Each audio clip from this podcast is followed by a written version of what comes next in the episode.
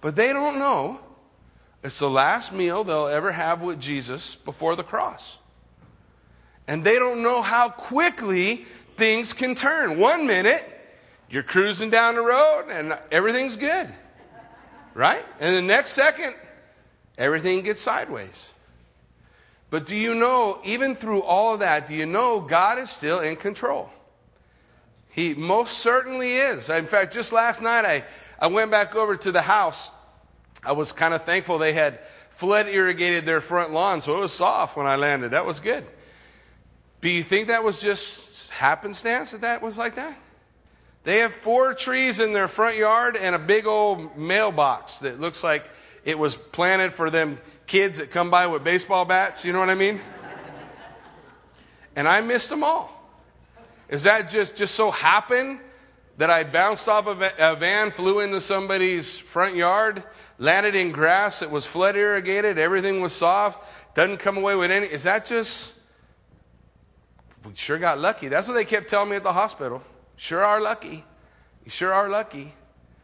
Now, I'm in God's hands, as we all are. And sometimes that's the way it works. Maybe I'll never know what the whole purpose of everything was. Maybe the devil was trying to get a foothold. And God said, no, you're not going to get one. Jackie's not done yet. So he gave me a soft place to land. Got grass stains on my jeans. Kathy was mad at me. I was in trouble. But in all of that, folks, God is sovereign. God is in control. His hand was there. Kathy was sharing when they called from the emergency room that she was calm. Everything, we kind of just all the pieces just came together. But you see, for the disciples, they're looking at life and they're thinking that life is going to place A. But in reality, they were going to destination B. You know, they're thinking, they're praying that the Lord's going to help their gas tank stay full till Jesus becomes king. Right? But Jesus is saying, he's still going to love me, even though things aren't going to end up like you think. And so when we look at John chapter 13, we have to get that kind of a mindset in our minds as we're looking at it, as we're considering all that Jesus is doing, that's where the disciples are. They still think they're going to destination A. Jesus knows where they're going. But it says in John chapter 13, now before the feast of Passover, when Jesus knew his hour had come. Now that's the hour that the Son of Man will be glorified. When he talks about the hour, what's he talking about? The cross. The time's here, 24 hours away. Man, I'm coming right up to it. Coming right up to it. Jesus knew his hour had come that he should depart from this world. So what does Jesus know? 1, I'm leaving. I'm not going to be here anymore. My hour has come. It's time for me to go. Jesus was going to the Father. He knew that his time had come for that he would depart from this world to the Father. And having loved his own who were in the world, his disciples, he loved them to the end. Now, just meditate on that phrase for a minute. He loved them to the end. In the King James, it says, he loved them to the uttermost. The end, sometimes we think when it says, well, he loved them to the end. Well, he loved them to the end of his life. Well, that's true. But that doesn't encompass all of what that phrase is talking about. He loved them to the end of his life, but he also loved them with an undying, unquenchable love that was never going to go away. So he loved them to the end of his life. He loved them with this unquenchable, unstoppable love that he had for them. And he loved them with a love that leaves them lacking nothing. He loved them to the end. We shared before when we talk about God, the great I am, Jesus declaring himself as the I am, the Almighty God. What is the purpose of that? God is saying, I am everything you need. When Jesus said he loved them to the uttermost, he's saying, I love them, and in my love is everything they need. It's all here in this love with which I have loved them. What do we find in the love of Jesus? Forgiveness of sins, redemption, everlasting life, the strength to stand up and face another day when the days are a little bit sideways or upside down. All of those things are found in Christ Jesus, in that relationship with Him. When Jesus said, I love them to the uttermost, He's saying, this love with which I have given my disciples, this love that I have for them is everything that they're ever going to need. It encompasses everything that's a part of their life. I'll never stop. I'll never quit. And in that phrase, folks, He's saying that yours, mine, our salvation does not depend on us. Beyond the point where we come to the Lord and put our trust and faith in Him. At that moment, what the Apostle Paul said was true. I know in whom I have believed, Jesus Christ, and He is able to keep me. He's able to keep me if I'm running out of gas on a bike. He's able to keep me from being hurt in an accident. He's able to keep me through the storm, no matter what it looks like. He is able to do all those things. And Jesus now, He's kind of turning away from that public ministry and talking to the Pharisees and arguing with those guys. And in the next 24 hours, He's going to pour everything in His heart to His disciples. He's going to pour it all out to them. Guys, there are some things you really need to understand. Let me give them to you. Let me lay it out for you. So as we look at these words, we got to see the disciples' heart, everything's good. Everything's going to work out fine. And Jesus' heart, oh, you guys don't know what's coming, but let me pour out for you what you need so that you understand what's going on, what's coming. And it says in verse 2, now supper being ended. Now, what he's saying in that phrase, it doesn't come across in the English very well, but he's saying supper had already started but hadn't finished yet. They had begun the feast, but so the beginning was ended, but the whole thing wasn't over yet. And they're sitting around a table that looks like a U, and it's like a coffee table. How many of you guys ever eat around a coffee table? I'm the only one who does it. That's my favorite place to eat. I mean, we got that nice dining room table, but if I'm just right down, you come over to my house and we sit down and have lunch, you'll see me plop on the floor, my back up against the couch, and put, my burger right there on that favorite little lane table that's got all the rings around it from all the cups you put there. I don't think that's how it's supposed to look, but that's how it tends to get. Well, this is what they're at. They're at this U-shaped table. They're all reclining with their feet toward the table and their back back toward the outside of the house. And they're all gathered around this table like that on the ground, all sitting there together. And the Bible tells us, and now supper being ended, and the devil having already put it into the heart of Judas, Simon's son, to betray him, and Jesus knowing that the Father had given all things into His hands, and that He had come from God and was going to God, rose from supper, laid aside His garments, took a towel, and girded Himself. So they're all sitting there, and all these parts play into what Jesus does. Jesus knows His place. He knows who He is. He knows He's Almighty God. He knows that God has given Him all things. He knows as He sits there that He's about to go to the cross. And all of those things have no effect on what He knows He needs to teach His disciples right then. What they're lacking. Because the other Gospels tell us, as the disciples were coming into the room, it tells us what they were doing. They were arguing about which one was the greatest. Why were they arguing about that? Because the one who's the greatest is going to get the best seat at the table. I mean, let's face it, if you got invited to dinner, don't you want to sit next to Jesus? You don't want to be the guy furthest away from Jesus, which, by the way, turns out to be roughly where Peter was. So I'm sure he was kicking up a fuss. And they all wanted to be in there. Oh, which one's the greatest? I'm the greatest. You're the greatest. Nobody was willing to do anything for their brother or reach out and lend a hand. They were all, trying to do the me first thing, right? We get in line and push in. And we all been places where we've seen folks like that, right? Everybody in a hurry, in a rush, you know, wanting to get their place first. Well, that's where the disciples were. And Jesus sitting down and thinking about all these things. He gets up. He takes off his robe. He's in the position of honor. To his right hand was John the Beloved, the writer of the gospel, and to his left hand was Judas. Both of those guys were in a position of honor at the table. But you see, as Jesus looked around at all their faces, you know what he could see? Their feet. They're all dirty.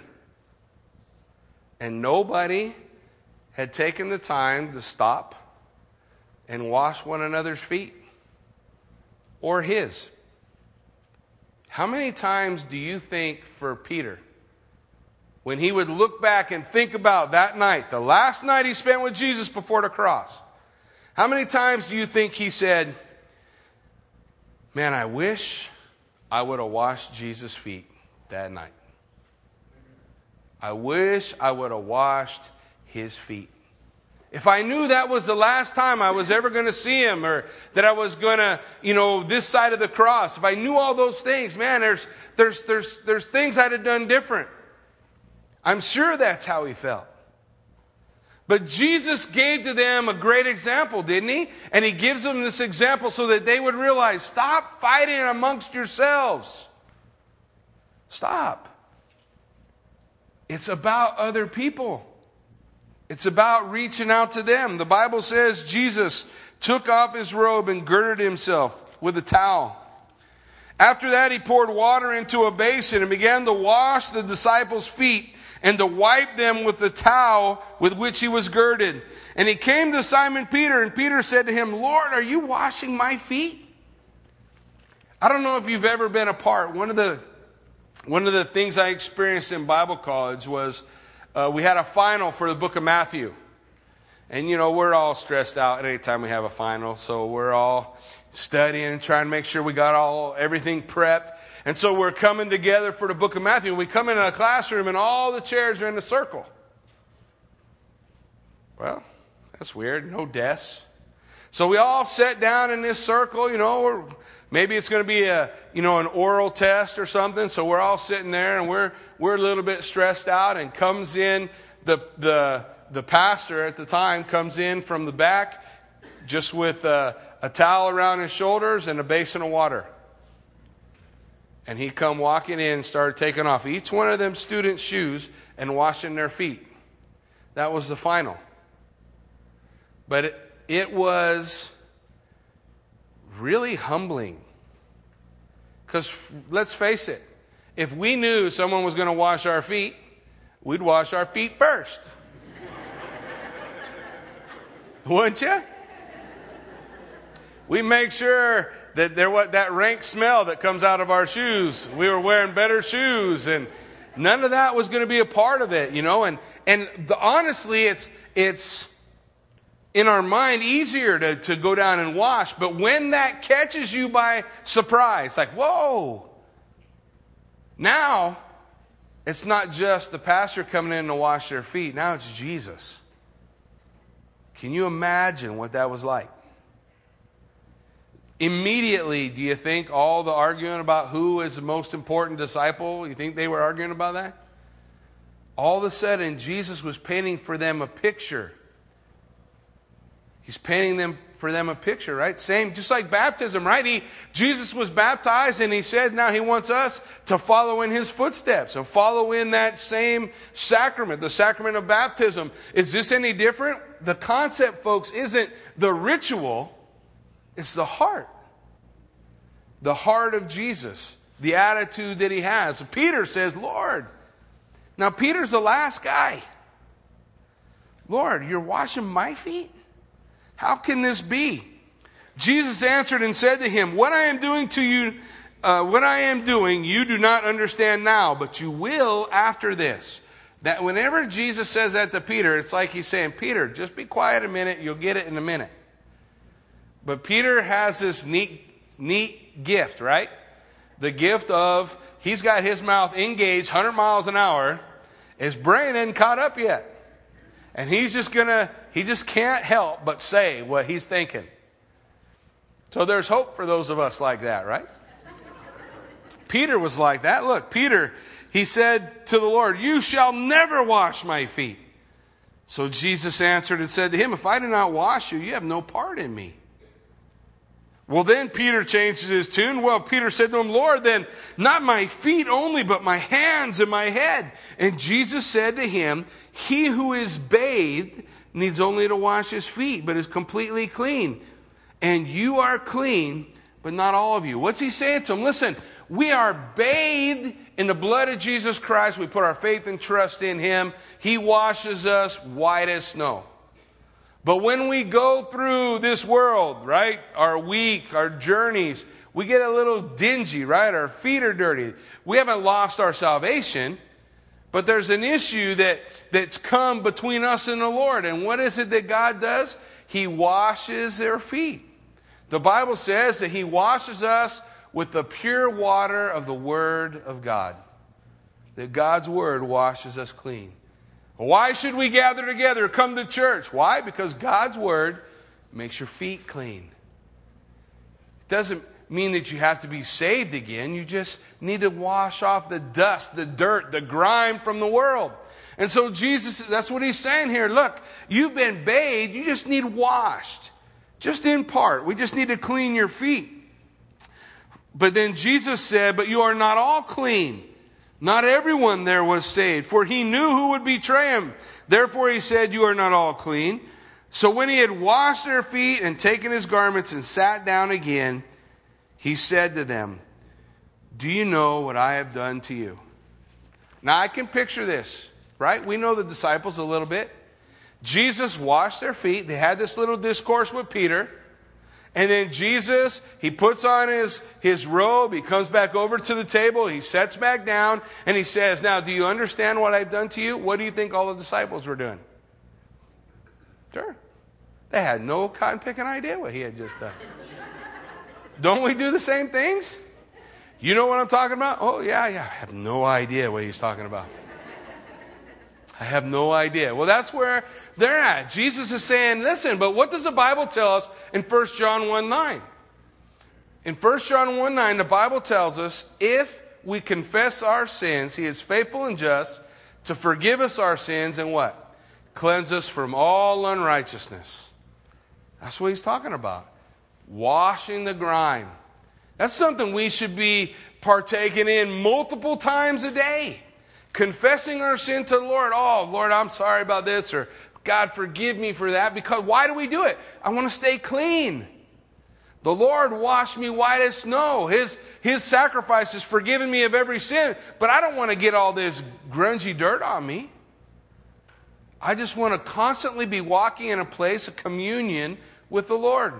And God's going to explain it to them. "Hey guys, you know what I just done to you?" Now, the cool thing is, Jesus knows they're like that, so he doesn't even wait for them to answer.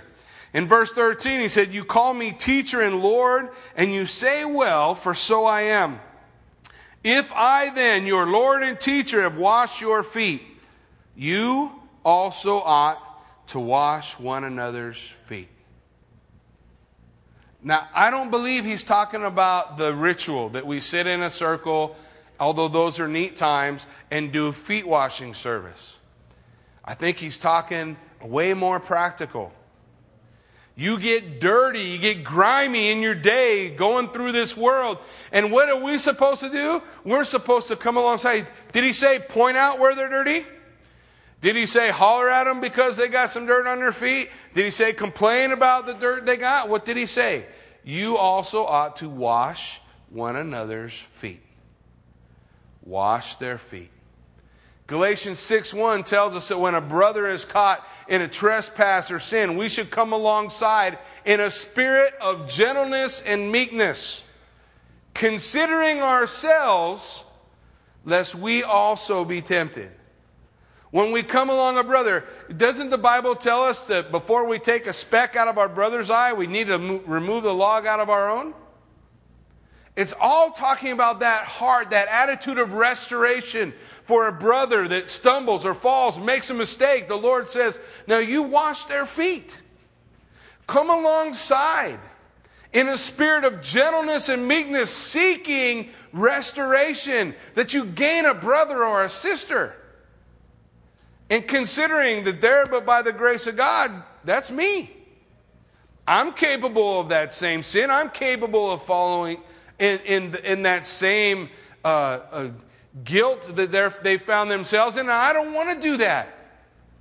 So the Lord says this should be your heart within the body, within our fellowship, that when someone's caught, instead of sitting in a corner somewhere talking about what they did or what they said, or I can't believe this or I can't believe that, what does he say? Wash their feet. You make them clean.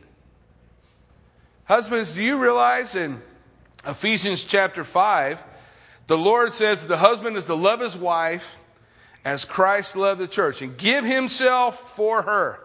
Total, complete abandon, self-sacrificing love is what God is calling to. And then he gives a description of what Jesus does for us. In light of, husbands, this is how you ought to be for your wives. He says that we might present, Jesus presenting the church before the Father, how? Without spot or wrinkle. Perfect. How does Jesus introduce you to his Father? Oh, this is Jackie. You wouldn't believe all the dumb things he did, Dad, but he got in here. He got a little bit of fire burning on the cuff of his jeans, but he's here, so that's all that matters. Now, how the Lord introduces us to the Father? The Bible says he brings us without blame, perfect. Why? Because I'm covered in his blood. And it had nothing to do with me. I'm clothed in the robe of righteousness that Jesus Christ has given me. And he takes me and he stands me before the Father, perfect. And God says to husbands, treat your wives that way. Well, it gets me all the time. Sometimes it's easy to fall into that trap where we're teasing or poking fun, or we get together with the guys or whatever, and we do this thing. But Jesus said, you love them like I love the church. And I present the church perfect. And when we look at this idea of washing feet, isn't it the same thing that God's saying for all of us? Don't point out the flaws in all your brothers. Jesus said, before you worry about his flaws, take the log out your own eye. You can't even see clearly. Have an attitude that says, man, no, I'm looking not for removal, but restoration. Now, whether restoration takes place is dependent upon whether or not there's repentance in the situation. But my attitude should always be the same.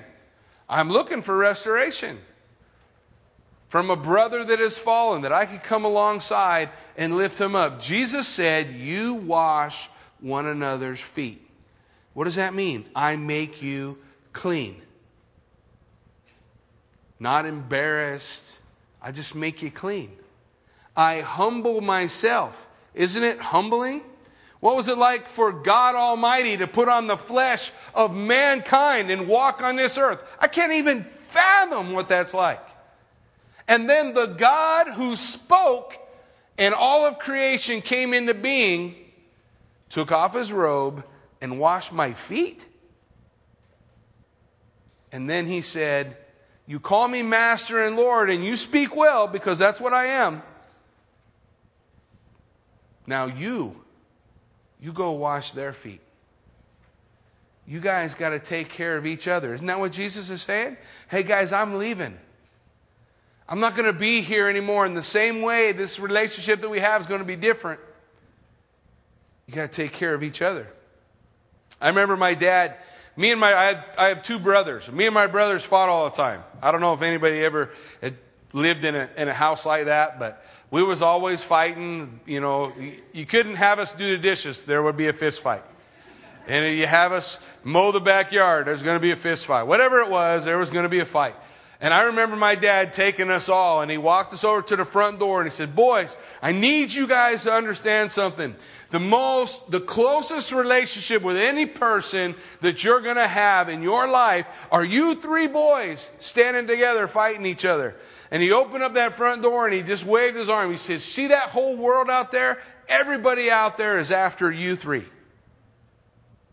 You need to stand together if you're going to have the victory. Isn't that what God says to us?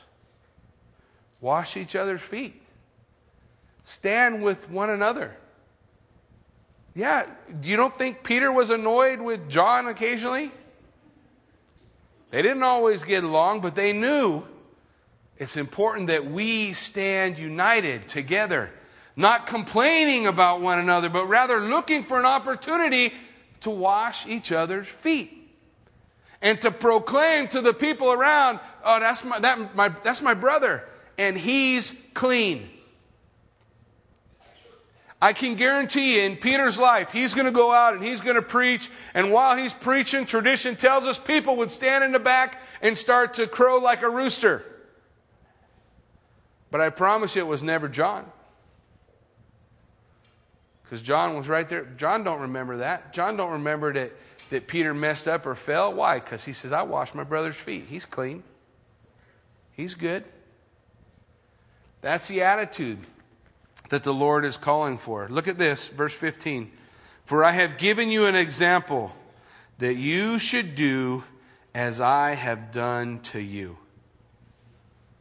Man, when I look at a brother or sister, I want to see my brother or sister with the eyes of Jesus Christ. Don't want to see it in my own prejudice. I don't want to see it because of whatever they said or whatever they did. Because, folks, Jesus said, does not matter. As I have done to you, so you do to them. That's why Jesus would say, if you won't forgive, your Father in heaven won't forgive you. How can I give you the greatest gift ever, forgiveness, and you won't extend that to anyone else? I mean, isn't my crime against God greater than the crime anyone else has perpetrated on earth toward me? So God says, these things which I have done, use them as an example. You do what I've done to you. That's how he's calling us. Doesn't that really fix all our relationship issues? Because honestly, when I'm bitter or frustrated with somebody, or if I'm bitter and frustrated with my wife, I don't have the right to say or do or be anything toward her that God hasn't done to me. God, forgive me for a whole lot more. So I want to see with his eyes. I want to see my brother or my sister like God sees them. Because that fixes all of that. That changes all those things that get sideways in our mind that are out of whack. It'll change them all. Jesus said, most assuredly I say to you, a servant is not greater than his master, nor is he who is sent greater than he who sent him. Now Jesus is saying, listen, he's already told us the Father and him is one, right? But now he's swinging it the other way. Look, I'm not greater than the Father. I'm not greater than him. A servant is not greater than his master. I'm not greater in position than God the Father is. But if you know these things, man, you should put a circle around that. Blessed are you if what? You do them. Right? It's one thing to lead somebody to water. It's a whole other thing to make them drink, isn't it? The Lord's laying this out. Listen. Not blessed are you if you know them. Not blessed are you if you memorize them. Not blessed are you if you are able to quote the entire scripture from Genesis to Revelation. Not blessed are you if you can pray longer than anybody else can pray. He says, blessed are you if you do them. Be not what? Hearers of the word only, but doers also. It's a whole nother realm, isn't it? I mean, it goes right back to John chapter 6 when Jesus said, unless you eat of my flesh and drink of my blood, you have no part in me. Jesus wants to be ingested inside of us, a part of what makes us who we are. He wants to be in, not just looked at, not just waved at, not just worshiped, he wants to be in, a part of it all. So he says, hey, Blessed are you if you do them. If you know these things, oh, how happy you will be if you do them. Oh, how happy you will be. That's what it's all about. It's all about loving one another. I do not speak concerning all of you, for I know whom I have chosen, but that the scripture may be fulfilled. He who eats bread with me has lifted up his heel against me. Now I'm telling you this before it happens, that when it does come to pass, you may believe that I am. You may believe I am eternal God. So before it happens, I'm telling you, one of you is going to betray me. You know the amazing thing? None of them knew it was Judas. Nobody, you don't see nobody saying, Lord, is it Judas? I always knew there was something wrong with that guy. His feet were always dirtier than everybody else. No, they didn't. What did they say? Lord, is it what? Is it me? Is it me? They didn't see their brother in that light, but the Lord knew. Most assuredly, I say to you, he who receives whomever I send receives me, and he who receives me receives him who sent me. Listen, if we reach out, if we give Jesus said a glass of water to someone who's out serving the Lord, then we're a part of that ministry. We're a part of it. We offer up prayers for different, the orphanage in Malawi or different missionaries, all those things. We become a part of what they do. And it pleases God when we do what? Love one another that way. It pleases God, not when you think about washing their feet, not when you got an idea, wow, that was a good opportunity for me to wash their feet. No, Lord's not happy about that. He's happy when you what? Do them. When you take the opportunity to show love in truth, love in deed, not just love in word. That's what he's calling them to. So when he had said these things, Jesus was troubled in spirit and testified and said, most assuredly, I say to you, one of you will betray me. Look who was troubled. Who was troubled? Jesus. Why was he troubled? Because he knows right now the heart of Judas has turned. It's over. All those times that Jesus reached out to Judas, he can't reach out to him anymore. He's still going to extend to Judas an open hand. He's going to still extend to Judas faithfulness. Even when Judas comes to betray him, what does he say? He says, friend. Jesus' heart is still what? That Judas would choose life and live. But his heart is troubled because he knows that Judas is not. That he has chosen to be lost. And God said, I have no glory in the destruction of the wicked, but that the wicked would turn and live. God's not happy to judge anyone, because God alone understands what it means to be eternally separated from him. We don't understand that. We think we get an idea in our head, but we can't even fathom the truth of what it's all about.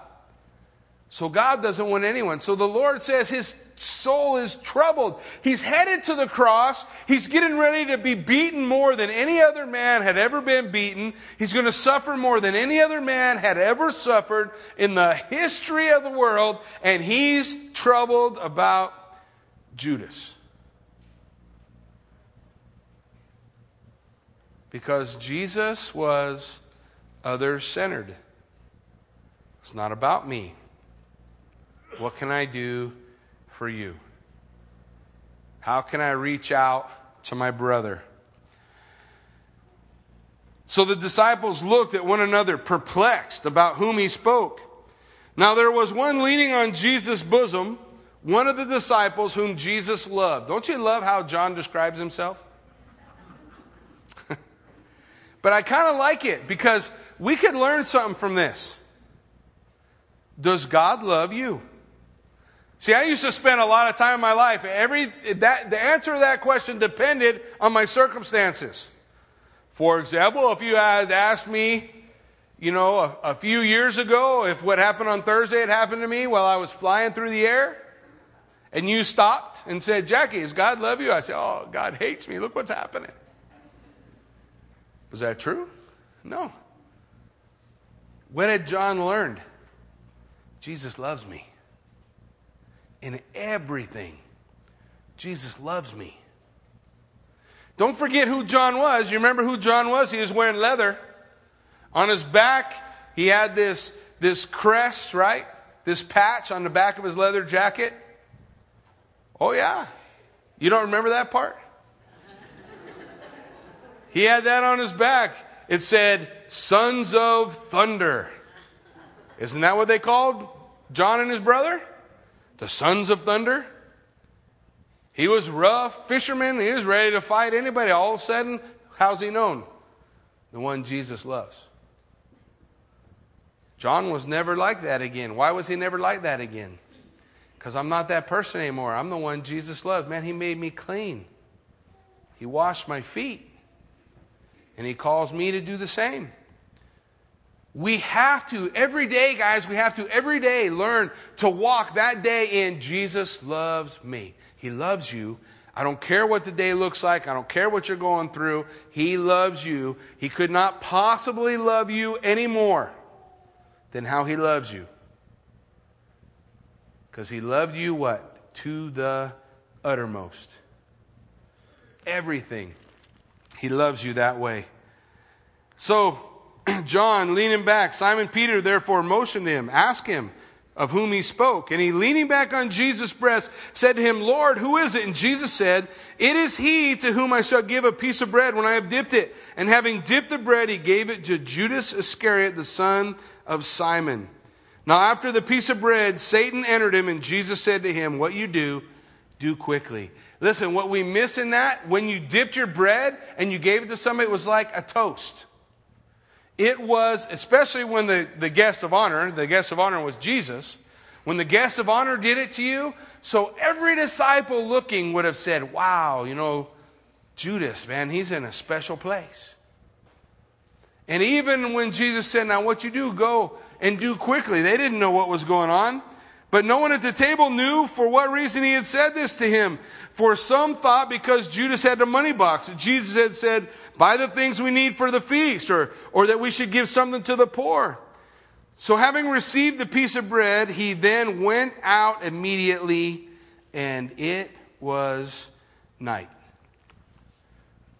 I bet that was the darkest night Judas ever saw. What a crazy time, man. The final words that Jesus has, and he begins it as he begins to talk to his disciples. He begins with, "Wash each other's feet." Oh yeah, whose feet did he wash? The betrayer. He washed Judas's feet. Did God love Judas? Yeah. Did God reach out the opportunity to Judas? Was God's hand there? But the Bible says Judas never believed. Later on, we're going to see Judas say, I have called an innocent man guilty. But what did he say? An innocent man. I have condemned an innocent man. Jesus was so much more than that. But Judas never saw it. He never recognized it.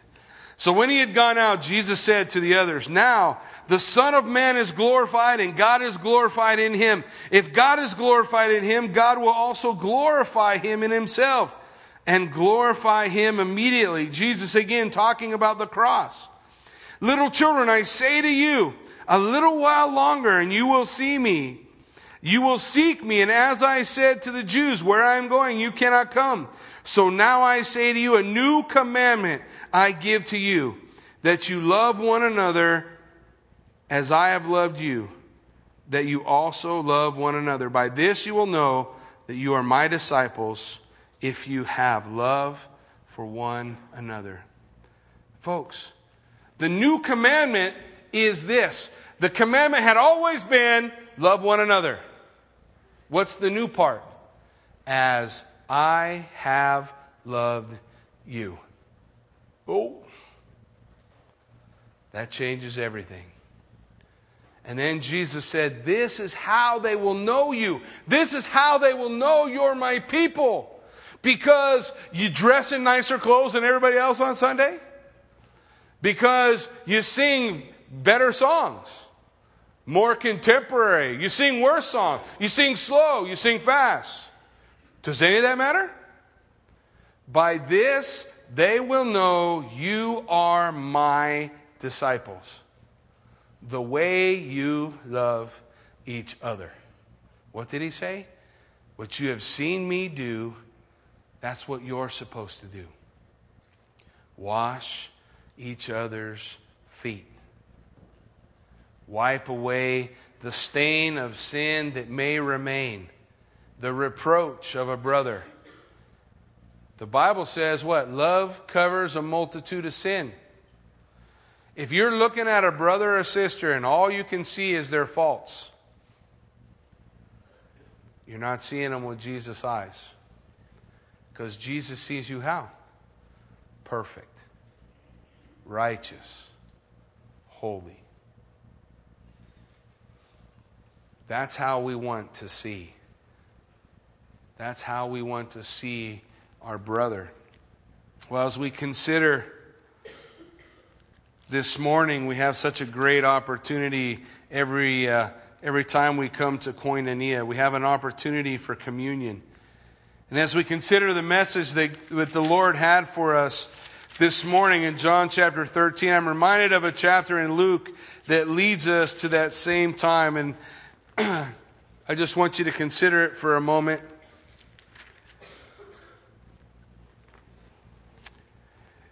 In Luke chapter 22, beginning at verse 14, it says, Now when the hour had come, he sat down with the 12 disciples. That's that time we were just reading about. And he said to them, With fervent desire I have desired to eat this Passover with you before I suffer.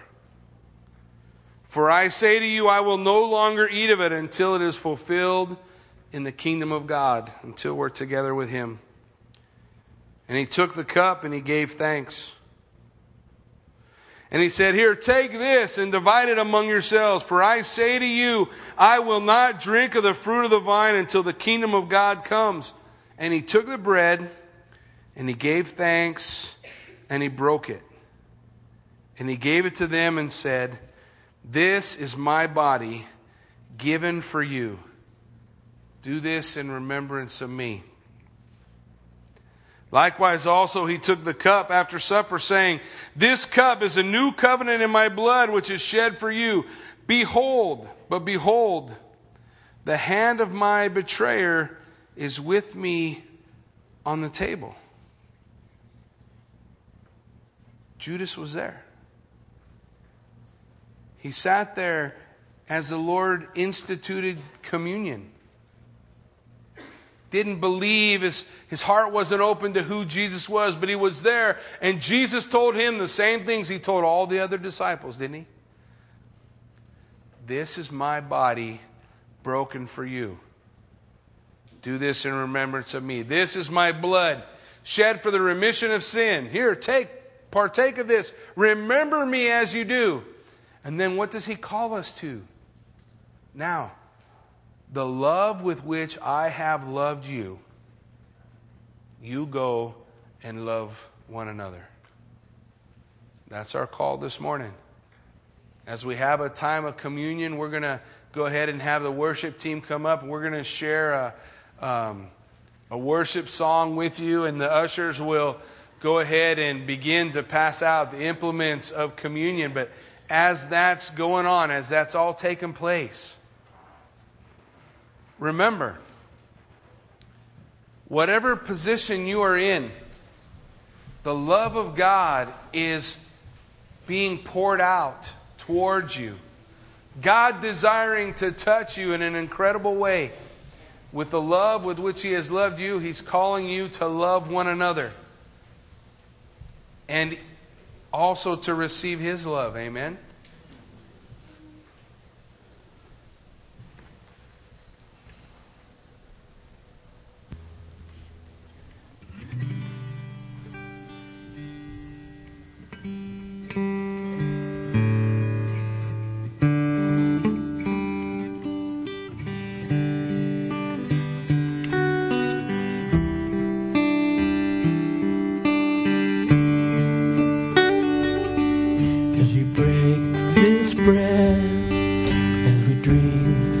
cup. Lord, we remember how you gave your life on a brutal cross. Lord, we remember this is the way chosen to say, this is the way you make all things new. This is the way chosen to say, this is the way you make all things new. Broken and beautiful, extravagant love,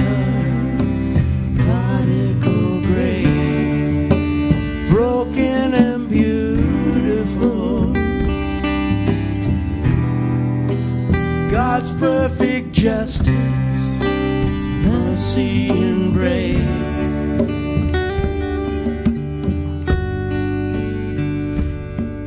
As we break this bread, as we drink this cup, Lord, we remember it was for my sin that your flesh was torn. Lord, we remember this is the way chosen to say, this is the way you make all things new. This is the way chosen to say, this is the way you make all things new. This is the way chosen to say, this is the way you make all things new. This is the way you've chosen to say, this is the way you make all things new. Broken and beautiful, extravagant love, prodigal grace, broken and beautiful, broken and beautiful, God's perfect justice, mercy and grace, broken and beautiful, broken and beautiful, extravagant love, prodigal grace, broken and beautiful, broken and beautiful, God's perfect justice, mercy and grace.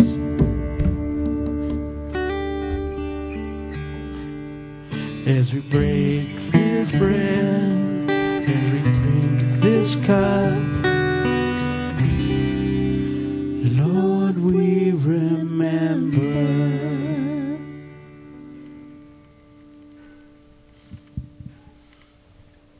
As we contemplate that perfect sacrifice, Jesus' broken body, would you pray with me?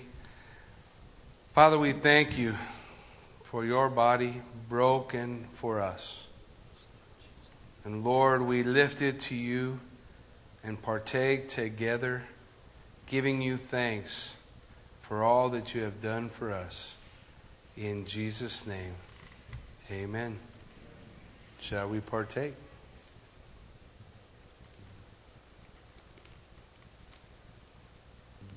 As we consider the cup, would you pray with me? Father, I thank you so much for this cup that just tells us the story of your blood shed for my remission of sin. It is by this cup, it is through this blood that you wash us clean, white as snow. Father, as we remember your blood poured out for us, as we fulfill what you call us to do, to remember you Lord, we remember the call that you have given to each of us, that even as you have loved us, may we love one another. And so we give you thanks and partake together as a body. In Jesus' name, amen. You may partake. Can I have everybody stand up?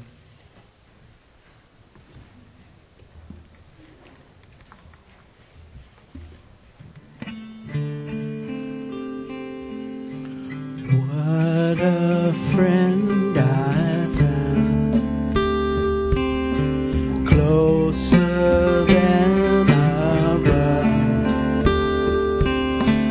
I have felt your touch, more intimate than love.